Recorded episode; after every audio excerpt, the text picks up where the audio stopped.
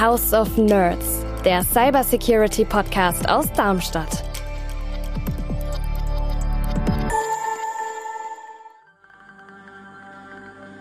Ich war bei Facebook, das würde ich alleine schon als private Datenpanne bezeichnen. Ähm, wir sitzen hier jetzt in einem Raum mit mehreren Personen und nehmen hier diesen Podcast auf. Ich würde jetzt nicht ähm, auf die Idee kommen, hier im Pyjama zu sitzen und vielleicht noch eine Tüte Chips zu essen oder sowas. Ähm, auch wenn mir vielleicht gerade danach ist. Weil Datenschutz mir eine Möglichkeit gibt, mich unbeobachtet zu fühlen und auch wirklich unbeobachtet zu sein.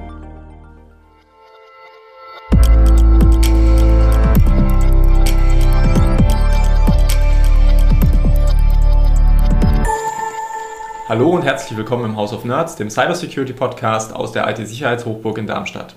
Ich bin Oliver Küch und mache PR für das Nationale Forschungszentrum für angewandte Cybersicherheit Athene. Und mit mir im Studio ist die Anna Spiegel. Ja, hallo, ich bin Anna Spiegel. Ähm, ich bin im Marketing am Fraunhofer SIT und heute haben wir die Annika Selzer zu Gast. Guten Morgen, hallo. Morgen, Hallo. Annika.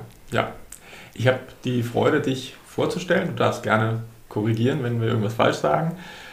Du bist Dr. Annika Selzer, Volljuristin, hast Informationsrecht studiert. Wir waren uns nicht ganz sicher, ob du vorher schon was anderes gemacht hast, so eine Ausbildung oder sowas. Das würden wir auch gerne nochmal nachfragen.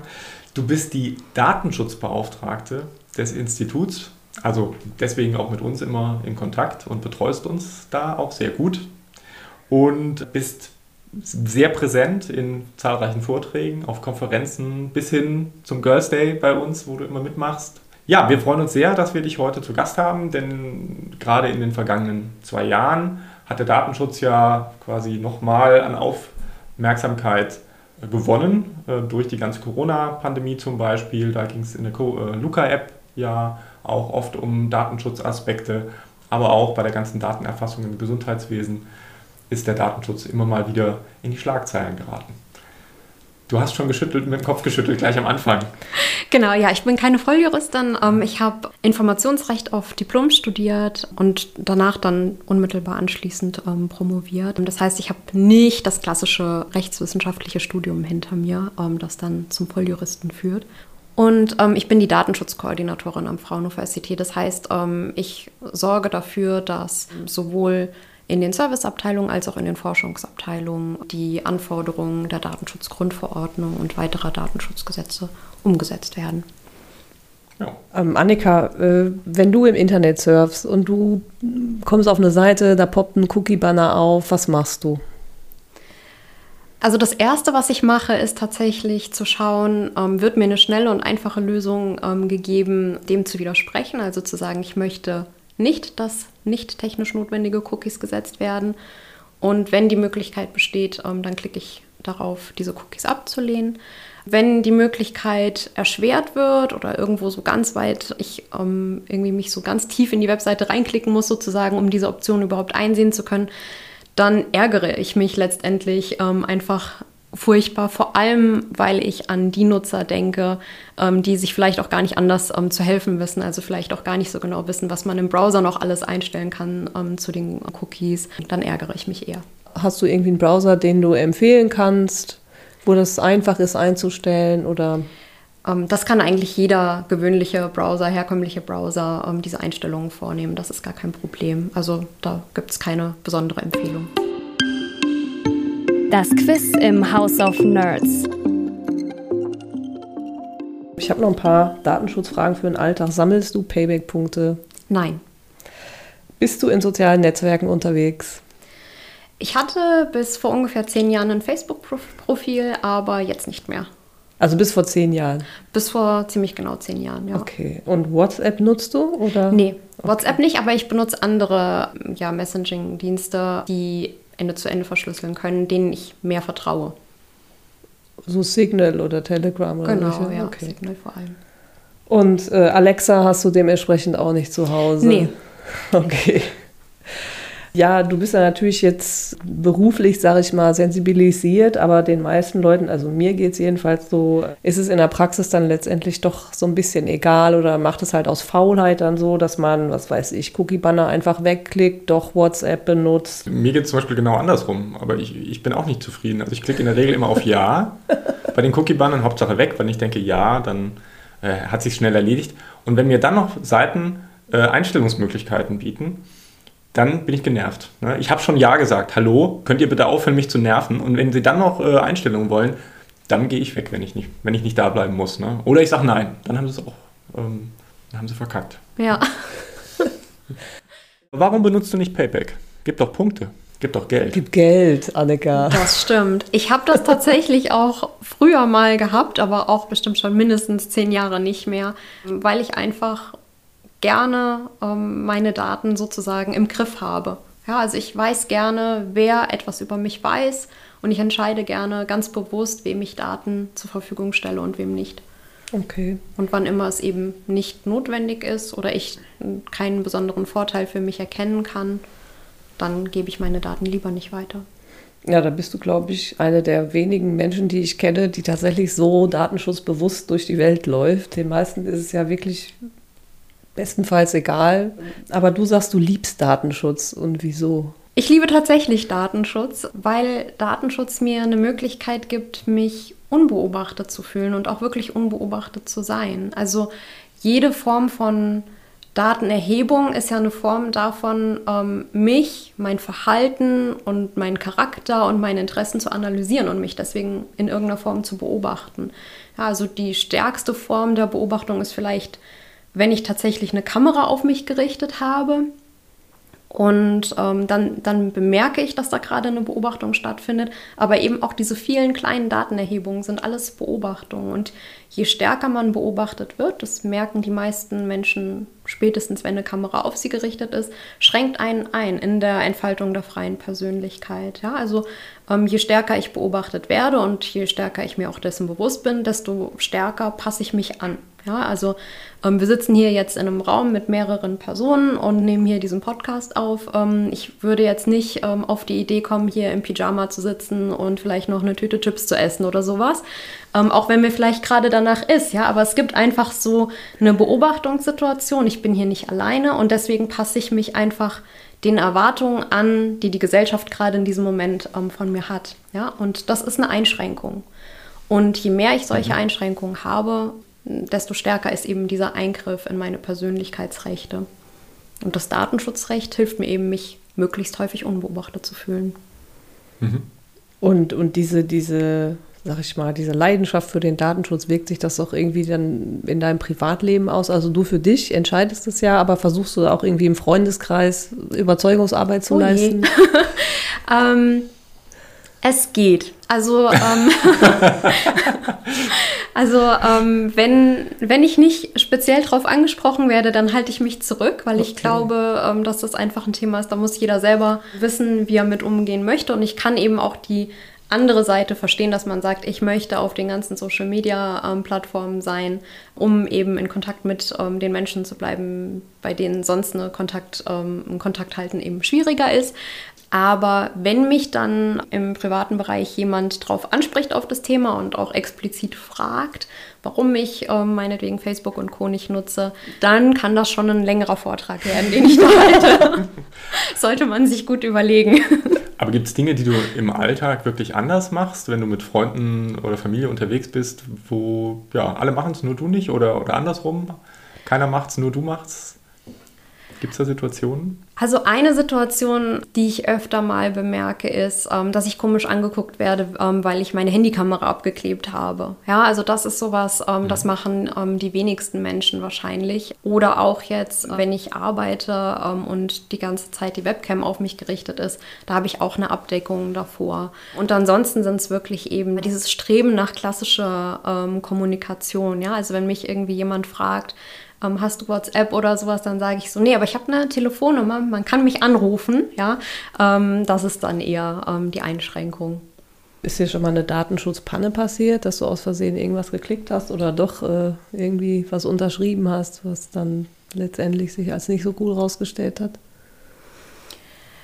Ja, also was man klassisch unter Datenschutzpanne ähm, aus Sicht des, der Datenschutzgrundverordnung und des Datenschutzrechts her kennt, ähm, kann einem im Prinzip im privaten Bereich kaum passieren, weil ähm, einfach schlichtweg das Datenschutzrecht im privaten Bereich kaum anwendbar ist, kaum bis gar nicht. Ja, ähm, aber natürlich habe ich ähm, schon mal ähm, ja, wie gesagt, ich, ich war bei Facebook, das würde ich alleine schon als private Datenpanne bezeichnen oder ähm, Payback-Punkte zu sammeln. Im beruflichen Bereich ähm, ist es einfach so, dass ja bereits, wenn man eine Mail ähm, an eine Person aus Versehen verschickt, ähm, die gar nicht mit auf der Empfängerliste stehen dürfte, im Prinzip eine kleine Datenpanne ist. Und ich denke, das ist jedem schon mal passiert, ja, dass man vielleicht irgendwie ja. einem Kollegen geantwortet hat und gar nicht mehr gesehen hat, dass der noch jemanden zweiten mit auf dem ähm, auf der Mail in CC hatte und man hat die Person nicht runtergenommen oder so vom Ja, oder dass in der Mail noch ganz viele Infos sind, irgendwo unten. Ja. Das genau. passiert tatsächlich auch öfters. Wie ist das so bei Messesituationen? Du bist ja ab und zu auch auf Veranstaltungen, auf Konferenzen, dann kriegst du eine Visitenkarte was ist das dann? Ist das besseres Altpapier und du darfst es in keinster Weise benutzen oder? Ja, das ist eine schwierige Frage.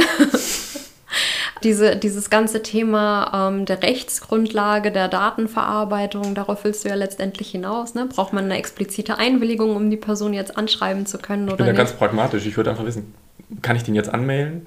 Anrufen würde ich mich jetzt schon mal trauen. Ne? Mhm. Also es ist so ein, man hat ja so ein, ich sag mal, ein menschliches Verständnis irgendwie erzielt, sonst hätte er einem ja die Karte nicht gegeben. Richtig, ja. Und ähm, jetzt einfach die Frage, okay, aber wie belastbar ist dieses Gefühl? Mhm. Also im privaten Kontext, den klammere ich jetzt mal wieder aus, ähm, weil es da einfach, wie gesagt, das Datenschutzrecht ähm, keine große Rolle spielt, ja. Ähm, aber, also die, die Datenschutzgesetze keine große Rolle spielen. Ähm, aber im beruflichen ähm, Kontext würde ich immer empfehlen, ähm, wenn man die Person längerfristig ansprechen möchte, meinetwegen auch ähm, für Newsletter anmelden möchte oder so, einfach im Nachhinein wirklich noch explizit eine Einwilligung einzuholen. Mhm. Ist natürlich aber eine Risikoabwägung in der Praxis. Jetzt ist ähm, dein Arbeitsgebiet, ähm, Datenschutzrecht, ja nicht so selbsterklärend wie andere Themen bei uns. Was sind denn bei dir so Forschungsthemen, mit denen ihr euch dann auseinandersetzt? Mhm. Also ähm, der Fokus äh, meiner Forschungsgruppe ist ähm, das IT-Recht ähm, im Großen und im Speziellen eben das Datenschutzrecht. Und ähm, wir ähm, legen einen ganz, ganz starken Fokus darauf, interdisziplinäre Rechttechnikforschung zu machen. Das heißt, wir versuchen im ähm, Bezug auf neue Technologien und die ähm, rechtlichen Probleme oder die technischen Probleme, die sich daraus stellen, Lösungen zu finden in einem unter einem ganz, ganz ja, starken äh, Verständnis ähm, für Recht und Technik. Ja? Also wir gehen davon aus in unserer Forschung, dass man für Herausforderungen und Problemstellungen bei neuen Technologien, ähm, die sich sozusagen aus dem Recht ergeben, nicht eine rein rechtliche Lösung finden kann, in den meisten Fällen zumindest, sondern dass man mhm. immer ähm, die Funktionalitäten, also die technischen Funktionalitäten mit berücksichtigen muss ähm, und eben auch die Anwendungsgebiete dieser Technologien gut verstehen muss, damit man sinnvolle Lösungen erarbeiten kann. Deswegen ähm, verfolgen wir eben einen interdisziplinären Ansatz. aber ähm, entwickelt, Entschuldigung, wenn ich da unterbreche, aber entwickelt ihr auch selbst Lösung oder technische Software oder wie sieht die Arbeit konkret aus? Mhm. Also wir selbst entwickeln keine Softwarelösung, wir entwickeln höchstens Konzepte für Softwarelösungen. Mhm. Ähm, also man kann sich das so vorstellen, meistens gehen wir sozusagen ähm, davon aus, dass es eine rechtliche Anforderung gibt und dass es in der Praxis ein Problem gibt, ähm, diese rechtliche Anforderung in bestimmten Anwendungsgebieten umzusetzen. Also um mal ein Beispiel zu nennen, die Datenschutzgrundverordnung verpflichtet, um, umfangreich zur Löschung personenbezogener Daten, wenn die nicht mehr erforderlich sind, um einen bestimmten Zweck zu erreichen. Genau, also Datenschutzgrundverordnung kennen die meisten vermutlich, aber das ist die EU-Regelung zum Datenschutz, die 2018 in Kraft getreten ist. Ne? Genau, anwendbar wurde, ja. Mhm. Die Datenschutzgrundverordnung regelt eben diese Löschpflichten Und in manchen, also in einem analogen ähm, Kontext, ist es recht einfach zu sagen, okay, ich habe hier irgendwie ein Blatt Papier, ähm, da, diese Daten dürfen nicht mehr ähm, aufbewahrt werden ähm, das schmeiße ich in den Schredder oder ähm, ich verbrenne das Blatt Papier oder so. Das ist dann ähm, relativ einfach. Aber es gibt eben auch größere Verarbeitungskontexte, automatisierte Verarbeitungskontexte, in denen es dann gar nicht so einfach ist, ähm, Daten zu löschen oder auch einzelne Daten zu löschen. Mhm. Wenn wir alle mal an unsere ähm, beruflichen E-Mail-Postfächer zum Beispiel denken und dann überlegen, dass man da ähm, jede Bewerbung, die jemals per Mail reingegangen ist, ähm, herausfiltern muss oder ähm, wenn Projekte beendet sind, ähm, die Kommunikation mit den Projektpartnern ähm, gegebenenfalls nochmal durchsuchen muss, um zu schauen, was gelöscht werden muss. Das ist recht aufwendig und kompliziert. Mhm. Und ähm, da versuchen wir eben, getrieben von der rechtlichen Anforderung, gemeinsam mit Informatikern technische Lösungen zu finden, wie man eben zum Beispiel mittels KI ähm, bestimmte personenbezogene Daten in den E-Mails finden kann und dann eben sagen kann, wir glauben, dass diese E-Mail nach drei Jahren, nach fünf Jahren, nach zehn Jahren gelöscht werden müsste. Ähm, mhm. Und dann kann man eben diese Löschung auch umsetzen. Okay, also das heißt, ihr seid so im Sparring mit den Technikern mhm. und äh, sagt so, wie aus eurer Sicht eine Lösung aussehen könnte und die implementieren das und dann schaut man zusammen, okay, ist das stimmig, passt das, funktioniert das dann auch? Genau, ja.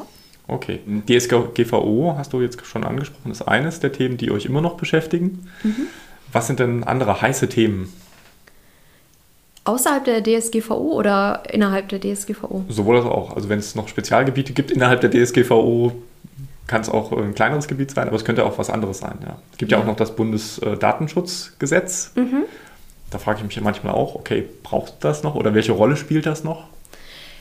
Ja, also im Prinzip brauchen wir das Bundesdatenschutzgesetz ähm, auf jeden Fall, denn die Datenschutzgrundverordnung, die gibt zwar den rechtlichen Rahmen für den Datenschutz in Europa, ähm, aber die Datenschutzgrundverordnung enthält auch ganz viele Öffnungsklauseln. Das sind Regelungen, bei denen der europäische Gesetzgeber gesagt hat, so und so ist der Rahmen, wie eine bestimmte Datenverarbeitung abzulaufen hat.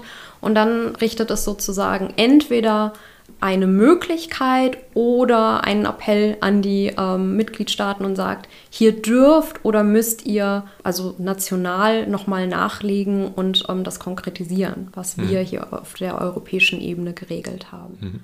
Aber ist das jetzt ein, ein, Arbeitsschwerpunkt bei euch oder was sind die wirklich die spannenden Themen, mit denen ihr euch jetzt auseinandersetzt? Mhm. Also in einem Projekt, was wir gerade haben, beschäftigen wir uns zum Beispiel damit, wie man betroffene Personen in die Lage versetzen kann, sich mit den Einwilligungs- und Informationstexten, die es im Datenschutzrecht gibt, ähm, wirklich auseinanderzusetzen. Mhm. Ja, also ähm, da geht es.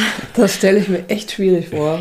Das ist es auch, ja. Also ähm, es ist aber im Prinzip ein sehr, sehr wichtiges Thema, denn gerade in Einwilligungstexten steht immer drin, diese Einwilligung ist freiwillig, ja, also die beruht auf der Freiwilligkeit. Das heißt, man hat immer ein Wahlrecht. Will ich das wirklich, was ich hier jetzt unterschreibe oder nicht?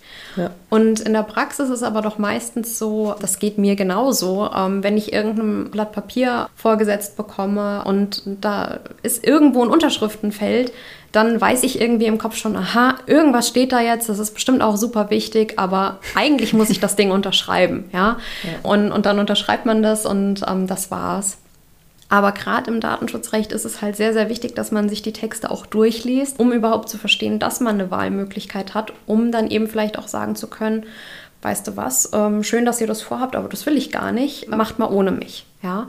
Und die Texte, so wie sie bisher gestaltet sind, sind nicht besonders einladend formuliert, gestaltet, geschrieben, dass man sich als betroffene Person sagt, Mensch, ich nehme mir mal diese eine Minute Zeit, diesen Text jetzt zu lesen. ja. Vielleicht steht da ja doch was drin, was mich interessiert. Du hast es jetzt noch schön formuliert. Ne? Also die haben so den Charme von AGBs ja. einer Bank, ne? also sind ähnlich klein gedruckt. Und mhm. wenn man sie mal durchgelesen hat, dann ist das. Ist man ich, auch nicht schlauer. Nee, da habe ich tausend Knoten im Kopf ne? und ja. denke so, was, was will er mir eigentlich sagen, ne, der genau. Text? Ja.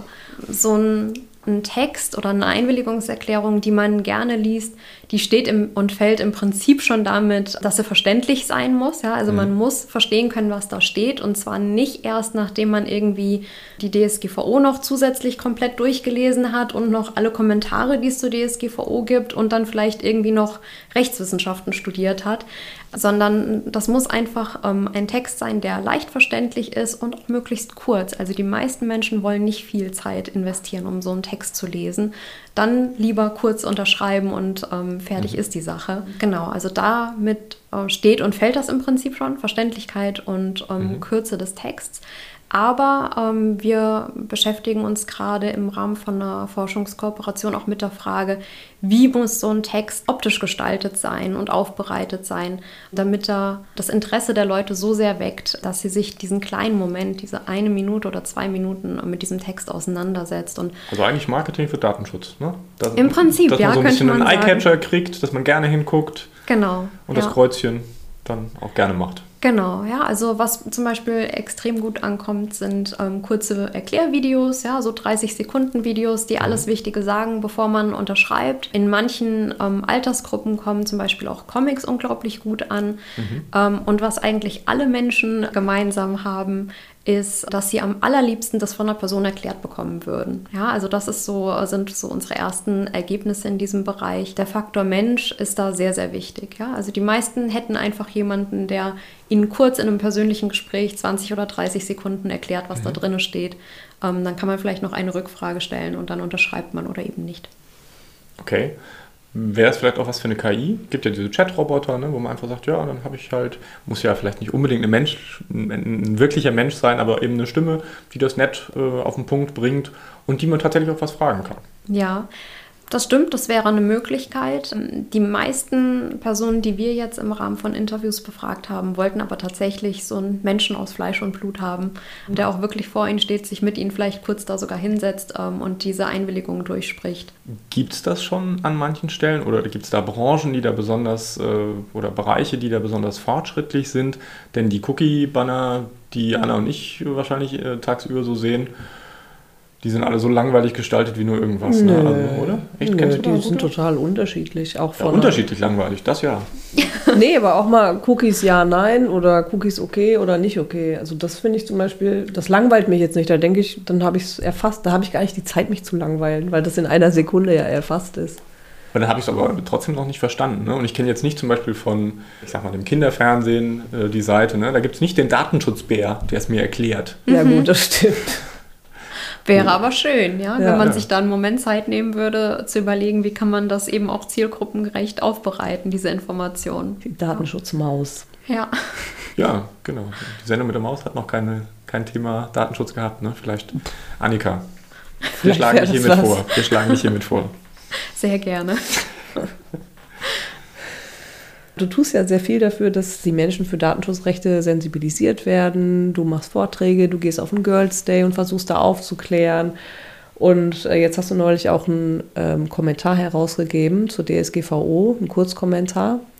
Kriegst du da irgendwie auch Rückmeldungen auf deine Arbeit von den Leuten? Also wie reagieren die darauf? Das positivste Feedback bekommen wir immer, ähm, wenn wir Vorträge halten, ähm, die speziell sich an Startups richten oder an ähm, kleinste Unternehmen. Denn das scheinen die Organisationsgrößen zu sein, die es am schwierigsten haben, ähm, den Datenschutz umzusetzen, ja, mhm. weil einfach die Ressourcen nicht da sind. Also die Expertise ist nicht da und ähm, es steht weder Zeit noch ähm, Geld zur Verfügung, um die Datenschutzgrundverordnung und andere Datenschutzgesetze mhm. umzusetzen. Und viele Vorträge, die es ansonsten eben gibt zum Datenschutzrecht, die ja, verfolgen oft so eine Alles- oder Nichts-Strategie. Ja, also ähm, da gibt es mhm. überhaupt keine keine Abstufung sozusagen, wie groß ist das Unternehmen, wie hoch ist das Risiko, was für Daten werden denn da verarbeitet. Und wir versuchen in diesen ähm, Vorträgen, die sich speziell an Startups richten oder speziell auch an kleine Unternehmen richten, versuchen wir so auszugestalten, dass wir diese sehr spezielle Zielgruppe und diese Bedürfnisse in den Fokus nehmen und uns eben überlegen, was kann man denn machen, ähm, was dazu beiträgt, die Datenschutzgrundverordnung umzusetzen und damit eben auch die Rechte und Freiheiten der Betroffenen zu schützen, aber eben auch so umsetzbar ist, dass es eben ja für die Startups und für die Kleinstunternehmen ähm, wirklich angemessen umsetzbar ist. Also in Bezug auf ähm, zeitlichen Aufwand, in Bezug auf Kosten. Und da kriegen wir eben oft ähm, das Feedback, wir wüssten gar nicht, was wir ohne diese Vorträge machen sollten. Mhm. Cool, das sind diese Lunch-Lectures, ne? Die können wir dann vielleicht Zum hinterher Beispiel, noch. genau, ja. Okay, packen wir in die Show Notes für interessierte Hörerinnen und Hörer. Okay, auf jeden Fall jetzt Zeit für unsere neue Kategorie. Hättest du das gedacht? Okay, da bin Genau, ich mal gespannt. kleine, jetzt haben wir so kleine Schätzfragen zusammengestellt oder überhaupt aus den Nachrichten so ein paar Splitter gesammelt, die wir mal kurz gegen dich spielen. Und du kannst einfach mal sagen, was du so vielleicht für Strafen verhängt hättest in, in unserem heutigen Fall. In Hessen zum Beispiel, da gab es einen Gastronomen, der hat, wie alle Gastronomen ja mussten, diese äh, Namenslisten geführt. Und ein Gast ist halt verschwunden, ohne zu bezahlen. Dann hat er gesagt, wow, bin ja schlau. Ich habe ja meine Liste hier, da stehen die Kontaktinfos ja drauf. Und dann hat er die äh, Ausstände versucht, äh, mit Hilfe dieser Daten einzutreiben und hat eine äh, Klage kassiert. Und das Gericht hat tatsächlich äh, dem Zechpreller Recht gegeben. Und der Wirt wurde wegen einem Datenschutzverstoß zu einem Bußgeld verurteilt. Wie teuer, glaubst du, war es denn?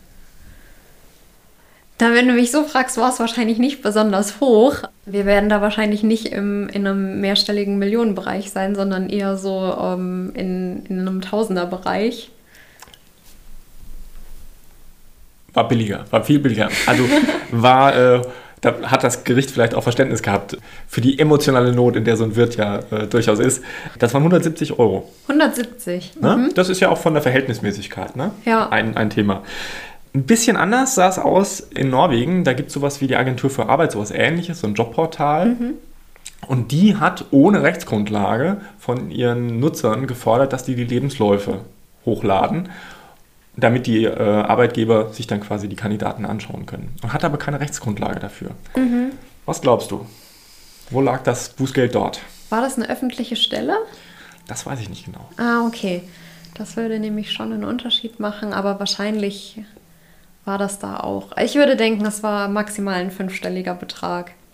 Es waren 484.107 Euro. Oh, Wahnsinn. Ja, also müssen schon ein paar. Also jetzt wahrscheinlich auch von der Masse der, der Leute, die betroffen sind, abhängig. Ne? Genau. Ja. genau. Insgesamt, letzte Schätzfrage. Wie viel Bußgelder sind EU-weit denn bislang angefallen? Die Summe der Bußgelder, oder also äh, meinst du jetzt einen, Eurobetrag oder meinst du jetzt äh, 10.000 Ja. Strafen? Nee, die, die Summe. In Euro, genau. Naja, das wird wahrscheinlich schon in die Milliarden gehen, nehme ich an. Ja, mach mal. Die Annika ist Juristin, da merkt man, die mag nicht gerne Ich lege mich nicht Tipp so gerne abgeben, genau, nicht- nicht- fest. Vor allem nicht, wenn es um. Zahlen geht. da müssen doch meine Informatikerkollegen ähm, berechnen. Ne? berechnen, genau. Ja. Also 1,5 Milliarden. 1,5 Milliarden. Ja. das ist schon eine, eine hohe Summe. Mhm. Ich habe mich tatsächlich mit dem Thema ähm, Bußgelder unter DSGVO auch in einer weiteren Forschungskooperation ein bisschen ausführlicher beschäftigt. Ich habe auch letzte Woche dazu vor der französischen Aufsichtsbehörde einen Vortrag gehalten in Paris. Und wir haben nämlich mal berechnet, was ähm, unter ähm, Berücksichtigung der bisherigen Bußgelder, die ergangen sind, allerdings nur gegen einen bestimmten Artikel, nämlich der, der die technisch-organisatorischen Maßnahmen, ähm, Die TOMS, ja. die TOMS ähm, genau regelt, wie hoch und wie wahrscheinlich da ein Bußgeld ist. Und wir sind ähm, zu dem Ergebnis gekommen, dass das wie gesagt, unter Berücksichtigung der Bußgelder, die der ergangen ist und der Wahrscheinlichkeit, das durchschnittliche ähm, Bußgeld für kleine Unternehmen bei einem Cent, bei einem mittleren Unternehmen ähm, 1 Euro und bei einem großen Unternehmen 7500 Euro liegt. Und wenn man da natürlich überlegt, dass die Datenschutzgrundverordnung eigentlich mit dem Bußgeldrahmen ähm, eine abschreckende Wirkung haben soll, ähm, ist da natürlich noch nicht so viel passiert. Also da ist noch Luft nach oben sozusagen, ähm, was die Bußgelder angeht.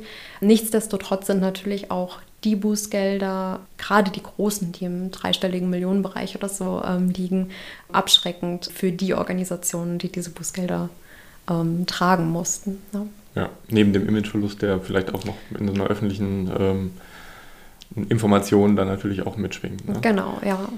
Dein dein berufliches Leben ist ja dem Datenschutz gewidmet. Und ähm, wir haben uns mal überlegt, Oliver und ich, wie für dich so eine komplette Dystopie aussehen würde. So eine Welt komplett ohne Datenschutz. Kannst du dir das vorstellen? Und wie wäre das?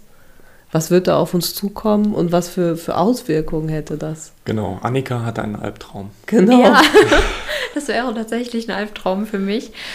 Wir wären sehr, sehr stark beobachtet. Ja, das wäre eigentlich ähm, das allererste. Das heißt, wir müssten im Prinzip damit leben ähm, oder wir müssten uns so fühlen, als würde ständig eine Videokamera uns aufnehmen und ähm, könnte jederzeit wieder abgespielt werden. Ja?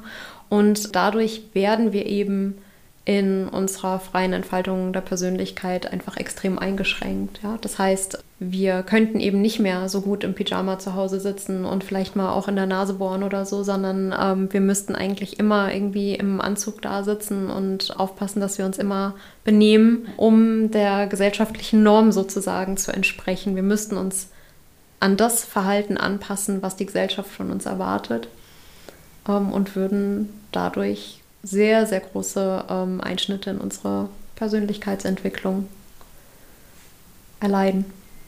Okay. Kannst du das im Alltag schon beobachten, solche Trends? Mm, ich glaube, im Prinzip können wir das wahrscheinlich alle ähm, in einer gewissen Weise beobachten, gerade wenn wir an die Videoüberwachung denken. Ne? Mhm. Ich glaube, ähm, ist vielleicht jedem schon mal so gegangen, dass er irgendwie, weiß ich nicht, im Aufzug war und da war ein Spiegel und man hat irgendwie noch mal schnell geguckt, ob man was zwischen den Zähnen hat, weil man in einen Geschäftstermin will und auf einmal sieht man, dass da oben drüber eine Kamera ist und fühlt sich vielleicht nicht mehr ganz so wohl, dann irgendwie zu gucken, ob man halt noch was zwischen den Zähnen hängen hat. Ne? Also ähm, ich glaube, so diese Auswirkungen ähm, von einer Beobachtung, wenn man sie mal erlebt hat, hat wahrscheinlich jeder schon mal erlebt, würde ich denken. Ja, ich glaube, was ähm, aus meiner Sicht noch mit reinspielt, ist, dass die Daten ja verstärkt automatisiert ausgewertet werden. Mhm. Also, ich sag mal, früher im Kaufhaus, wenn da eine Kamera hing, dann war da vielleicht noch ein Mensch an dem Bildschirm und die Videos sind nach zwei Stunden oder nach zwei Tagen äh, gelöscht worden, überspielt worden. Und diese permanente Datenanalyse, die dann im Hintergrund stattfindet und ja, manche Sachen vielleicht auch gar nicht mehr aus der Welt zu schaffen sind oder nur sehr schwer. Also es gibt ja Beispiele, wo über Videoüberwachung äh, Passanten für Polizeikontrollen ausgesucht werden, automatisiert und da ist eine Bias drin zum Beispiel. Und das ist dann neben der eigenen Zensur, die man eine Bias, ja, jetzt habe ich hier Fremdwortnamen bekommen aus der Regie, ein Vorurteil, ein eingebautes Vorurteil. Und da kommt man ja gar nicht mehr raus. Ne? Also es geht nicht nur um Selbstzensur, sondern man hat dann wirklich Einschnitte oder ich sag mal Bewerbungsunterlagen. Man bekommt dann einfach ohne Datenschutz hat man keine Chance mehr, äh, sich Fehler zu korrigieren oder bekommt den Job nicht ne? oder bekommt die Beförderung nicht oder mhm. wird als Häftling äh, bei einer automatischen Häftlingsbeurteilung einfach nicht entlassen, egal wie gut man sich benimmt.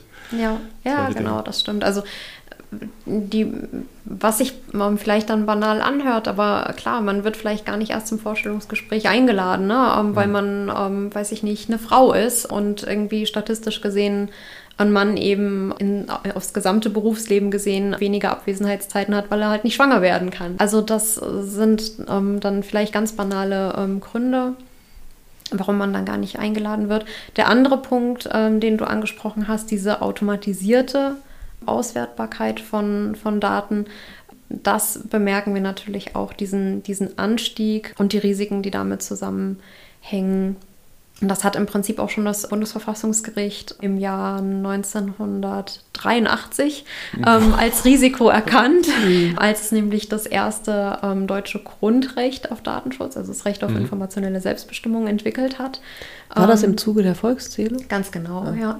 Und da hat es, also wenn man das Urteil sich mal durchliest, ja, diese ähm, Bundesverfassungsgerichtentscheidung, was da schon drin steht, ist es wirklich Wahnsinn. Ne? Also im Prinzip ähm, beschreiben die genau die Risiken für uns als Gesellschaft, denen wir jetzt heute ähm, ausgesetzt sind. Und das fast 40 Jahre später. Ja? Mhm. Also diese Vernetzung von Daten, ähm, diese immer weiter zunehmende Digitalisierung diese immer stärkere Möglichkeit, ähm, Daten zu verknüpfen, große Profile ähm, über Personen ähm, zu erhalten und dadurch eben die Interessen ähm, sehr genau analysieren zu können. Mhm. Das sind schon sehr, sehr große Risiken für uns als heutige Gesellschaft.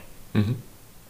Ja, hast du denn vielleicht noch Tipps für uns alle, Also was können wir besser machen? Hast du Datenschutztools oder, oder Verhaltensweisen, wo du sagst, ah, klein, aber wirksam? Ich bin selbst immer mit dem Wort besser machen ein bisschen vorsichtig, weil ja jeder erstmal ganz grundlegend selbst entscheiden muss, ob er überhaupt Datenschutz in seinem Leben braucht oder nicht, ja, mhm. ähm, und wie viel Datenschutz er in seinem Leben haben möchte. Mhm. Manche Dinge ähm, sind vielleicht bequemer ohne viel Datenschutz oder manche ähm, Tools sind kommunikativer, ähm, haben dann aber eben eine Einschränkung ähm, im Bereich des Datenschutzes. Da muss man erstmal für sich selber entscheiden, was man da möchte. Aber ich würde einfach empfehlen, ein bisschen bewusster durchs Leben zu gehen, ähm, was Datenverarbeitung angeht und Datenerhebungen angeht. Also sprich, mal überlegen, ob man jetzt ähm, den fünften Social Media Account braucht oder ob es nicht irgendwie die, die man schon hat, ähm, auch tun oder ähm, ob man dann vielleicht mal schaut, ob man ähm, mit seinen engsten Kontakten vielleicht ähm, zu einem Messenger-Dienst wechseln kann, der Ende-zu-Ende-Verschlüsselung ermöglicht oder eben die Daten ähm, nicht großflächig zusammengefügt werden mit Daten von anderen Social-Media-Plattformen. Ähm, das ist die WhatsApp. Also WhatsApp bietet ja Ende-zu-Ende-Verschlüsselung, aber, aber, die Daten ja dann gegen genau. ursprüngliche äh, Ankündigungen dann doch mit Facebook geshared. Ja. Genau. Und ansonsten natürlich gerne mal die Einwilligungstexte lesen, bevor man sie unterschreibt, ähm, um zu überlegen, ähm, ob man wirklich die Unterschrift leisten möchte oder vielleicht auch mal sagt, das möchte ich gerade nicht, ich komme auch ohne diese Datenverarbeitung klar. Also ich habe auf jeden Fall den festen Vorsatz, dass wir unsere Datenschutztexte vielleicht mal mit eurer Hilfe ein bisschen aufhübschen. aufhübschen. Sehr gerne. Dann mal so einen, äh, ja. einen Online-Test machen bei uns. Ja, und, äh, sehr gerne. Also ich brauche vielleicht nicht den Datenschutzbär für unsere Zielgruppe, aber da lassen wir uns vielleicht was anderes Grafiken einfallen. ist doch schön, das finde genau. ich super. Vielleicht der naive Nutzer, der ja. Mal auftaucht. Anna und ich haben im Vorgespräch auch gesagt, wir sind ja nicht so die ganz stringenten äh, Datenschützer. Gibt es so Typen, so eine Typologie, dass man sagt, es gibt Datenmessis und äh, ja, wie gesagt, die Datenasketen? ja, also was ähm, uns im Rahmen ähm, von den Forschungsprojekten auffällt, gerade wenn es um sowas geht, wie ähm, wie muss ein Einwilligungstext gestaltet sein, damit mhm. man sich damit beschäftigt, da merken wir schon, dass die meisten Leute im Prinzip gerne sich um den Datenschutz kümmern würden und gerne auch um, ähm, ein bisschen datenschutzfreundlicher unterwegs mhm. wären, wenn es denn nicht so kompliziert wäre, ja. wenn es denn nicht diesen extra Aufwand hätte und wenn es denn nicht so viele Einschränkungen mit sich bringen würde. Ja, und da muss man eben schauen, wie kriegt man das hin. Ja, wir haben ja da so eine so ein Widerspruch. Ne? Mhm. Die Leute sagen immer, Datenschutz ist mir wichtig ja. und dann klicken sie auf, auf alle Ja's, die es nur, ne, auf alle Einwilligungen so schnell wie es geht und gucken genau. gar nicht hin. Da gibt es aber leider noch nichts ne, für den Browser, wo ich sage, ich könnte eigentlich meine Präferenzen einmal eingeben und dann übernimmt das für mich ein Assistent, aber das gibt es noch nicht. Ne? Ich muss immer als Mensch noch selber klicken.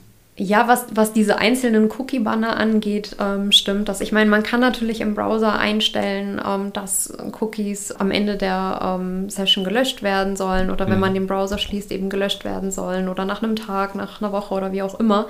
Aber so ein Tool, ähm, das jetzt übers ganze Internet hinweg sozusagen sich um die einzelnen Cookie-Banner auf den Webseiten kümmert, das kenne ich tatsächlich noch nicht. Mhm. Ja. Hast du denn äh, vielleicht noch einen äh, Literaturtipp? Oder, oder ein Lesetipp einfach. Was ja. sollte man lesen? Außer den Datenschutzhinweisen natürlich. Ich habe ich hab einen Lesetipp. Ja, den Kurzkommentar von der Annika. Das packen wir auch in die Shownotes. Sehr gut, sehr gut. Ja, also den muss man unbedingt gelesen haben. Vom ähm, Bundesbeauftragten für den Datenschutz gibt es so zwei Pixie-Bücher. Ja, die, die habe ich mir bestellt. Die sind so super. Die sind richtig toll. Die ja. sind echt Datenschutz-Pixie-Bücher. Ja, um Kindern ähm, Datenschutz. Ja, sehr gut. Ja.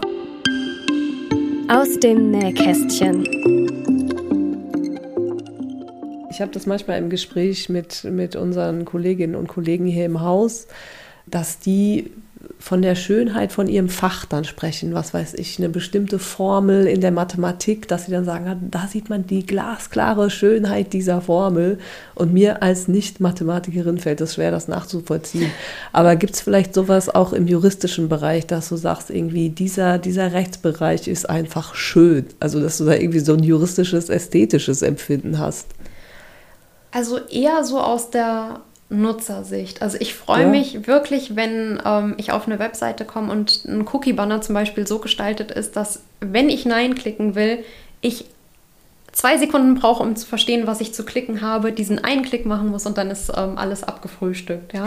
Und vielleicht sogar auch der Text, der dazu steht, ähm, kurz und verständlich ist. Ja? Das ist für mich aus der datenschutzrechtlichen Sicht äh, Schönheit, ja, denn da ist die betroffene Person wirklich mal ähm, in den Mittelpunkt der Überlegungen gerückt und nicht die Eigeninteressen der Organisation ähm, oder sonst irgendwas. Ich klicke dann meistens auf Ja, weil ich mich so freue und das denen gönne, dass sie meine Daten kriegen. das ist auch irgendwie komisch. Vielleicht ist das auch irgendwie so eine perfide Methode, ich weiß es nicht. Könnte sein. Der Nerdfaktor. Ja, unser Podcast heißt ja House of Nerds. Und was macht dich zum Nerd, Annika? Also das, was mir so einfallen würde, wäre, dass ich im Prinzip gar nicht so richtig zwischen Arbeit und Freizeit unterscheiden kann oder will. Mir fallen auch ähm, für Fragen und Problemstellungen, die ich irgendwie seit Tagen oder Wochen im Kopf habe, an der Supermarktkasse ähm, Lösungen ein. Oder wenn ich irgendwie im Urlaub am Strand liege, fällt mir auf einmal eine coole Projektidee ein und dann schreibe ich die auf und gucke auch schon mal irgendwie so ein bisschen, was es da an Vorarbeiten gibt, ähm, ob das schon mal jemand gemacht hat und kann mich da irgendwie dann auch in meiner Freizeit für das Thema begeistern. Vielleicht ist es das. Okay, danke. Ja, ganz herzlichen Dank, Annika, dass du bei uns warst, unsere Fragen so geduldig und humorvoll beantwortet hast. Danke euch.